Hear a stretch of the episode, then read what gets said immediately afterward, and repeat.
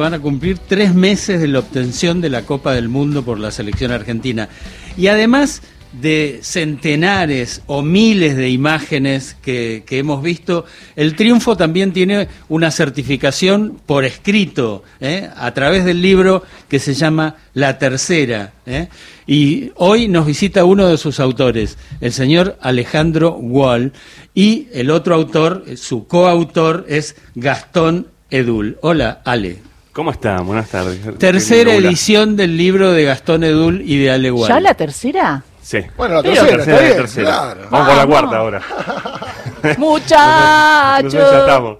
Qué bien. Sí, sí. ¿Y cómo se te ocurrió la idea de... bueno, es una pregunta. Eh, igual, en defensa de Ale Wall voy a decir algo. Ya le preguntaron por qué le puso la tercera. por, eh... claro, sí, me preguntaron. es verdad. Pero, mira, la verdad es que eh, fue una locura hacer este libro, porque mm, yo ya había, yo había estado laburando algo, me había adelantado Rodolfo González Arzac antes de, viajar, que es de, Editorial Planeta, me dice, che, si pasa eso que estamos esperando, ¿viste? Eh, antes de viajar, dice, tiene que, tiene que estar el libro, pero quedó ahí. Y, y después, durante un mes allá laburando, una de las cosas que, más había sentido que me costaba muchísimo escribir. Cada día era como eh, todos los días eh, tratar de ponerle algo que, estuviera bueno de contar. Yo hacía el newsletter de, Tiempo, Correo Catarí. Y, bueno, cuando Argentina sale campeón, yo estaba de madrugada allá en Qatar y Rodolfo me manda mensaje y me dice, bueno, acá estamos. Y le digo, mira, podríamos juntar las crónicas, porque ponerme a escribir ahora, o sea, yo quería volver y estar una semana tranquilo. Este, no, no, tiene que ser un libro de cero. Y ahí empezamos, este, yo todavía en Qatar, yo, eh, el mundial terminó un domingo, el, habré vuelto el jueves siguiente, durante todos esos días, eh, tratando de, bueno, a ver qué hacía primero Ezequiel Fernández Mur, que era mi compañero de, del departamento donde estábamos allá, le dije, ¿por lo hacemos juntos? Después Ezequiel, este, sanamente para, para él, se bajó porque era, mucho laburo. Y se me ocurrió también lo de, lo de Gastón porque necesitaba alguien que hubiera estado cerca de la selección para que sea mi compañero. Y Gastón agarró el toque y la verdad que, bueno, eh, fue, fue un laburo. la verdad que lo que él mostró en el laburo fue después absolutamente serio también para laburar, estuvo buenísimo. Y bueno, eh, volvimos y nos pusimos a laburar. Una locura. Bueno, y el libro son 12 capítulos muy vibrantes, estilo relato de partido de Víctor Hugo, eh, más un póster impresionante, más un cuadernillo de 8 páginas y 32 fotografías. Eh, y bueno, y sabes una cosa que pensaba, que me parece que es un libro traducible. Digo, si lo han pensado como... Como para vender en, no sé, en, países mm. que... En Bangladesh. Sí, eso sería... Por ejemplo, por ejemplo. No sé. Eh, no, no, sé cuánto cuánto podría decir y cuánto no, pero traducción todavía no, pero sé que se va a editar eh, en España porque había como mucho requerimiento allá eh, con otro nombre, pero la, la cuestión de Messi también ayuda ayuda mucho a eso. Pero es cierto que también había que, que, algo de, lo, de, lo caliente que todavía estaba el Mundial y de que podíamos ir contando qué es lo que todos habíamos visto, era difícil también, porque como que teníamos recortes de redes sociales, los jugadores posteando sus propias cosas, es como que no había algo para descubrir.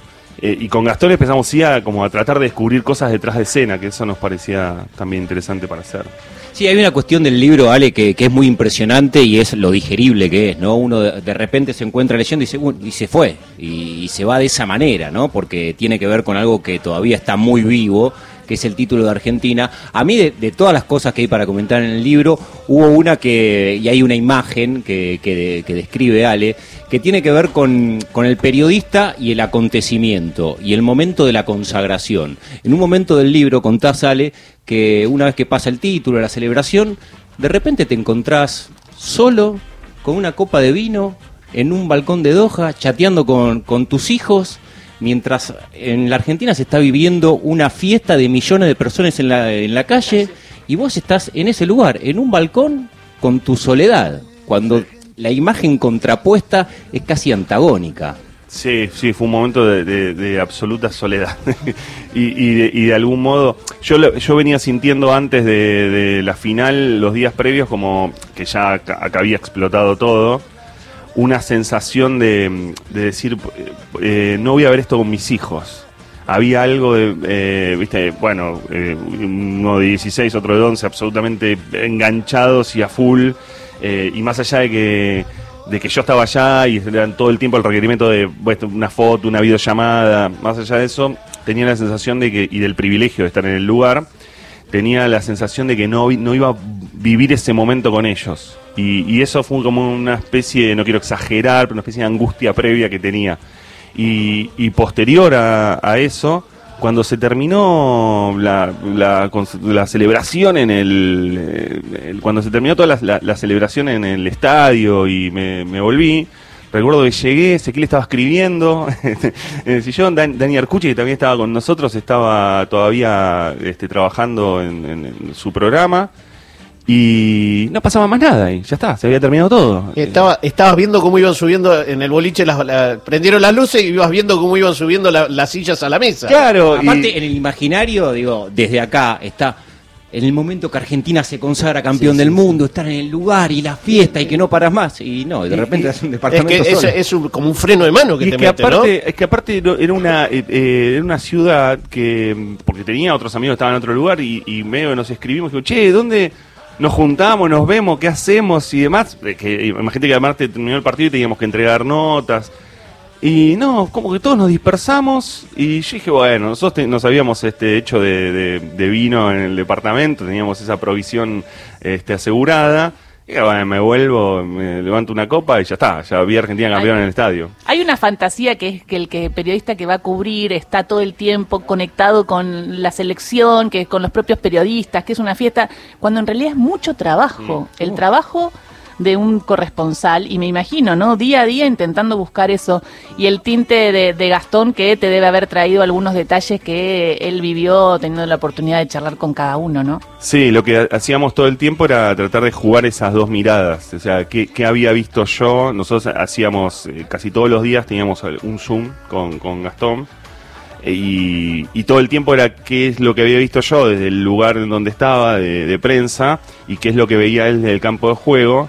Pero además había algo, yo- la única charla que había tenido previa con Gastón eh, al libro había sido precisamente después del partido con Arabia Saudita, en donde eh, lo que le digo, yo no seguía la selección cotidianamente como estaba él, que estaba en la concentración, estaba...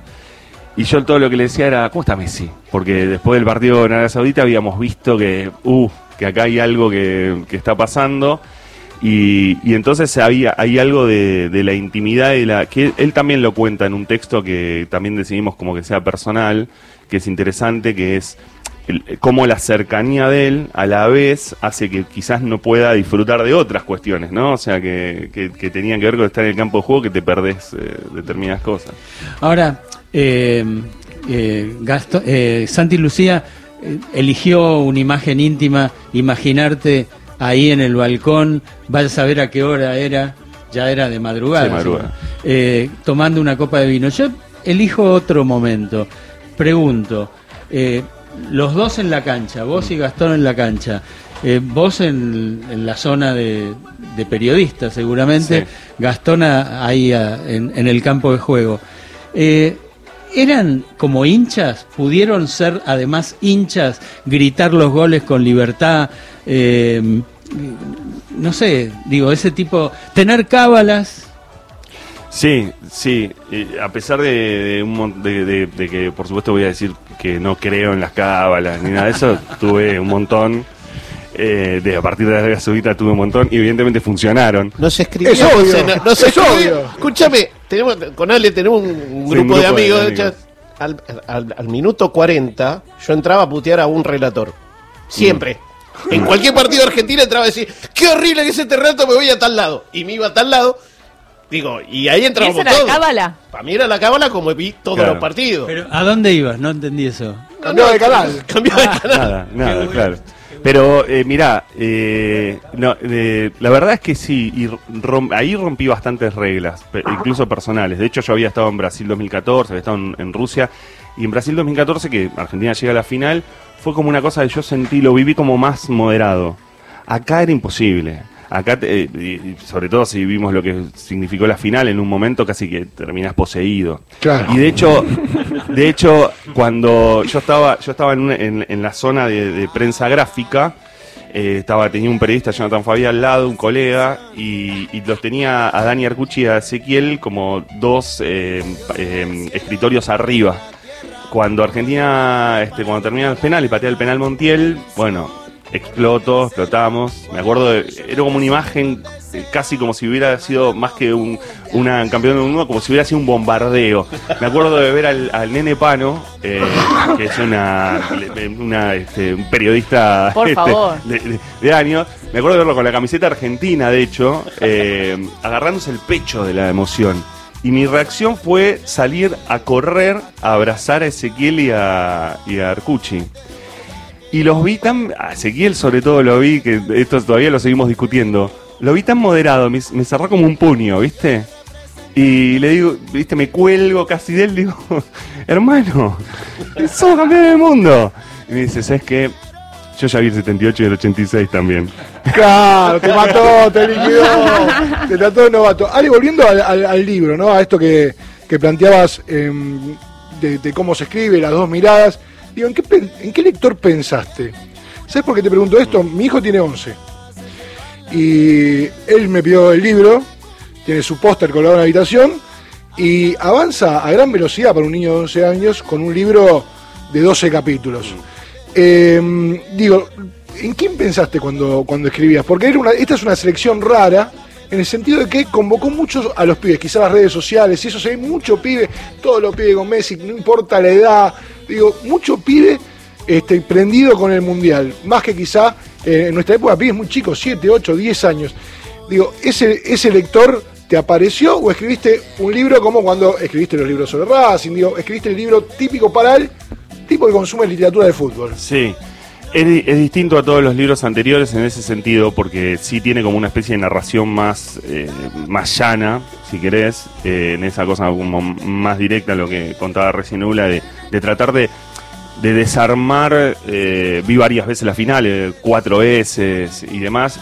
Con Gastón sí establecimos una cosa que es que la final tenía que ser el recorrido y después a partir de la final íbamos desarmando cosas anteriores y que sí tenía que ser como una cosa muy futbolera, eh, llana, eh, que, que tuviera algo de intimidad eh, y demás, pero no, pero hay algo que pasó después, que vos lo contás de tu hijo, pero que vino pasando, que pa- para mí fue lo más hermoso que, que pasó en este tiempo, es la cantidad de pibes y de pibas, de permanentemente de fotos, fotos, fotos, fotos de pibes y de pibas leyendo el libro de padres, eh, amigos con hijos o gente que no conozco y que me escribe por redes sociales, me dice, mi hijo nunca había leído un libro, dice, y está acá desde hace, no puedo creer, dejó, dejó el, eh, Play. la play, Qué dejó bien. todo y lee el libro y, y no es buscado, pero eh, eh, no es buscado, mentiría si dijera pensé en eso o pensamos en esos, pero, pero evidentemente esa, esa cosa simple de, de- de la narración creo que, que ayuda. Para, para todos los millones, es un buen regalo también. Sí, por supuesto. Yo se lo Re, regalé re. a, a Bruno, que tiene 16, y por supuesto también, primero que nada, usufructuó en El su póster. habitación el póster. Eh, pero digo, me parece que el libro también tiene algo, bueno, doble el, el valor, y- y, digo, razonable de que está escrito por dos personas que lo vieron, que fueron testigos, que estuvieron ahí. O sea, la labor del cronista, ¿no? Eh, que es los ojos de, de uno allí donde vaya, ¿no? Eh, y por otro lado, la descripción. Por ejemplo, cuando describen el gol de Di María, ¿no? Es una descripción perfecta. ¿Cuántas cosas se pueden decir de un gol? Bueno, vayan ahí muchachos y aprendan. ¡Ay, qué lindo! Hermoso, gracias. Y las Zula. descripciones también en un momento de- del libro, y lo digo porque tiene que ver obviamente con la historia propia de esta radio, toman eh, la- so- sobre todo lo que sucede después del gol, creo que es el de Julián Álvarez. Julián Álvarez. Claro, a. Croacia, exactamente. Sí, sí. Y está la cita completa, que eh, a mí me tocó estar en esa transmisión. Y claro, en la transmisión uno está con vértigo, con emociones, con análisis, atravesado por un montón de cuestiones que tienen que ver con ese momento.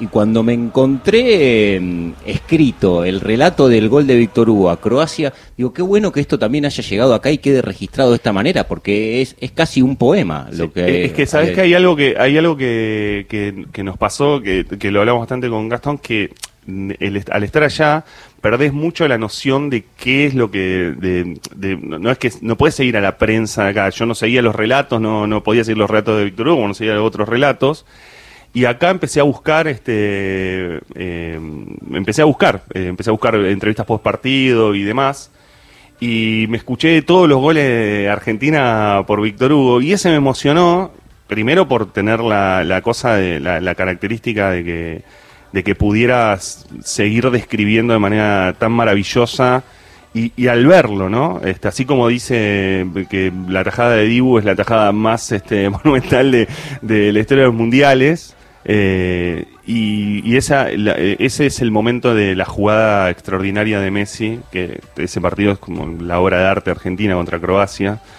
eh, la jugada extraordinaria de Messi contra Guardiol y, el gol de, Julián. Y, y volver a, escucharlo de ese modo es como que volvés a, a emocionarte de otra manera. ¿Qué cosa descubriste, Ale, con el libro? Porque uno lo, lo va leyendo y también eh, consumimos, obviamente, cuestiones vinculadas a la selección de todo tipo, viendo mm, cuestiones en redes sociales, videos, documentales, declaraciones, crónicas. Y sin embargo, uno va al libro y sigue encontrándose y descubriendo algunas cosas que están buenísimas, como por ejemplo, y lo pongo en términos personales, el origen de la escaloneta. Mm. Que sí, bueno, de, de algún lugar salió esto. Y, y el libro te cuenta de, de dónde salió. O una charla que tiene Scaloni con Di María antes de sacarlo en la final. Un registro que yo tampoco había encontrado en otro lugar. eh, en el libro, el- el- las cuestiones en relación a la, claro, a, la continuidad de De Paul en el equipo. El libro tiene además ese valor agregado, que, hay muchas cuestiones que, que están muy bien reflejadas y que son novedosas, que aparecen en el libro y que uno no las encontraba en otro lado. Sí, la- eh, hay muchas. La de Paul me parecía como alucinante. Estamos eh, hablando del previo al partido con Holanda, con, con Países Bajos, que en donde bueno se empieza a hablar de la lesión de Paul. Y eso era algo de, bueno, ¿qué pasó? Eh, ¿Qué- ¿Cómo reconstruimos esa situación en donde eh, además eh, tiene todo ese partido porque es eh, Scaloni enojándose de que se había filtrado la situación?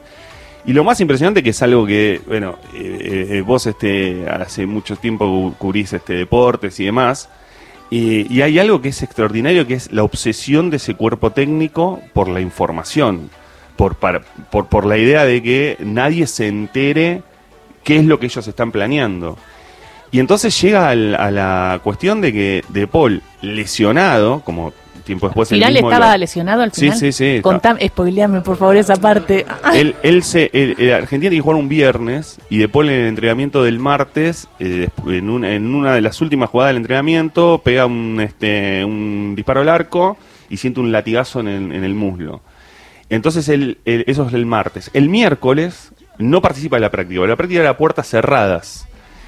Pero eso se filtra. Y, ahí se calienta Scaloni, ¿no? Que se Claro. Y eso el jueves... Yo me acuerdo acá todos los portales. Claro, eh, es- estábamos, tuvimos todo el miércoles con el desgarro de Paul, el desgarro de Paul, el desgarro de Paul. Scaloni va a la conferencia de prensa el jueves, conferencia de prensa previa al partido. Y bueno, es el día que dice, Paul está bien, de María está bien, no entiendo cómo se filtran estas cosas, no, no sé si juegan para Holanda o para Argentina, eh, hacia adentro de la cuestión. Pero lo que pasaba era que ese jueves, después de la conferencia de prensa, iba a haber entrenamiento y era puertas abiertas. O sea que, sí o sí, o De Paul iba a estar en el entrenamiento, o si no estaba, se confirmaba todo lo que se había dicho en las horas previas. Y ahí hace algo el cuerpo técnico, el propio De Paul también, que es vendarse, infiltrarse, que es más, más o menos adormecer la zona, y durante los 15 minutos que iba a haber cámara, sale a entrenarse. Con lo cual, las noticias del jueves que fue fueron De Paul está De bien. Paul está bien y De Paul no estaba bien. Más bilardista no se consigue. A mí me cuesta, creo que a ti hay de No, todo, pero- bueno, hay pero- un poco pero- de eso, ¿no? pero- Pero aparte siempre Pero ahí, pensando ahí es en la realidad en sumatoria de Holanda. las partes, digo, Es ¿no? que hay algo, nosotros en, en todo ese tramo vamos contando cómo también eh, Scaloni se, se, mm, era muy detallista de esas cuestiones. Durante esos 15 minutos de Paul sale, después se va de Paul porque tenía que seguir recuperándose y contamos la charla que tiene después de ese entrenamiento. O sea, el viernes al mediodía, Scaloni le dice, bueno, ahora hablemos en serio, ¿no? ¿Estás bien ¿O no? o no? Y después le dice, a mí me molesta, pero puedo jugar. Y, y Scaloni rompe su máxima de que si el jugador no está al 100% no puede jugar. Y finalmente juega. Juega 60 minutos. Después venía jugando todo el partido completo y ese día sale ese partido sale eh, 15 minutos de- del, del segundo tiempo. Estoy re manija, dame Deportic, que me quiero ir a ver el 23 a la selección. Eh, ya No, que- no, qué caras que están, che. Ya que Agustín mencionó a Bilardo, hoy es el cumpleaños de Carlos Sí, Salvador así Bilardo. Lo saludamos desde Sí, acá. por supuesto. ¿eh? Eh, Bueno, eh, y hay una linda nota de Juan Ignacio Provéndola en página 12 que le dedica. Pero te quiero preguntar esto, si sabes si el libro ya fue leído por algún eh, jugador del plantel, eh, del cuerpo técnico, y qué dijeron. Mira, sé que lo tienen. Eh, eh, Edul estuvo eh, de gira con los campeones del mundo por este, por Europa, así que Gastón este, estuvo ahí repartiendo libros. Lo tienen, lo, sabían. Yo tuve algún contacto que no puedo tampoco, porque fue una charla privada. Eh, pero no hubo, no, puedo decir que hubo una evolución de nada, si lo leyeron o no, qué qué dicen, qué no dicen. Este, estaría bueno eh, saberlo, me encantaría. Pero Tan mal no debe Bueno. estar porque ya te hubieses enterado.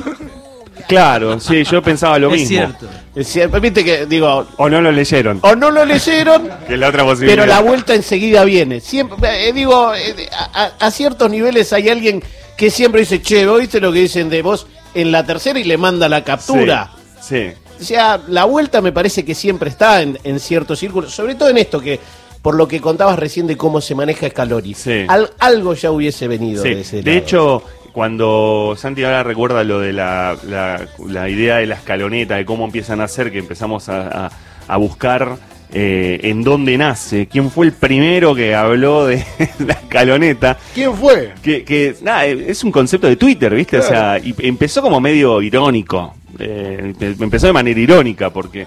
Y ahí también tratamos, y eso lo, lo- hablamos bastante con Gastón, ahí también tratamos de ser justos con, con el contexto y con la época, que tenía que ver con que la llegada de Scaloni no fue prolija.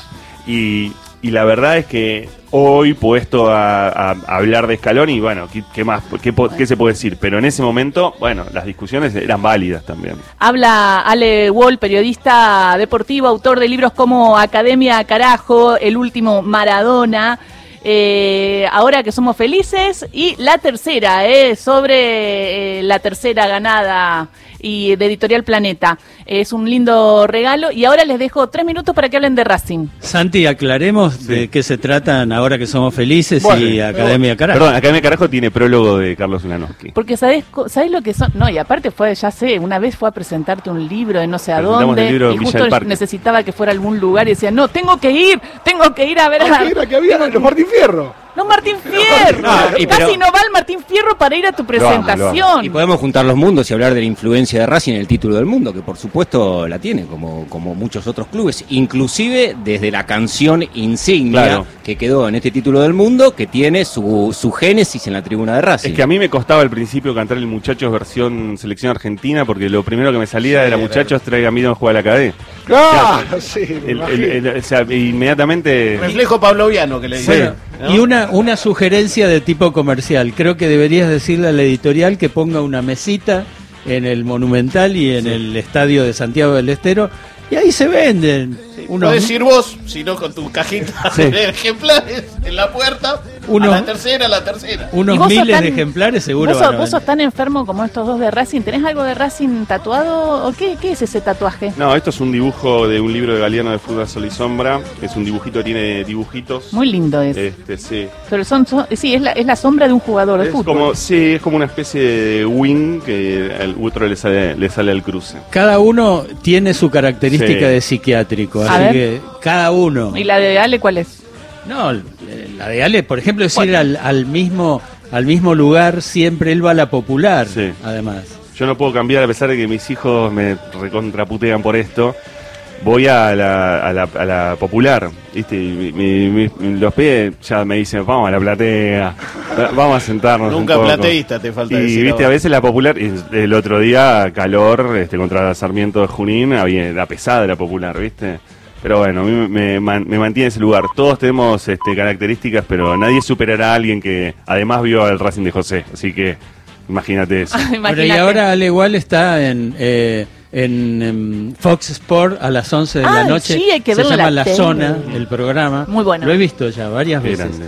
Y en especial cuando hay fútbol. Sí. Me gusta mucho ver el- la síntesis. Y también está en Radio con Vos. Sí, con, Ahora, ahora va a correr a- para la radio. No, para allá. Muchísimas gracias, Alejandro Gracias, es como Wall. juntarse con amigos, esto ¿Viste? hermoso. Veniste otro día. Sí, cuando quieran. Eh, once y media llega el informativo.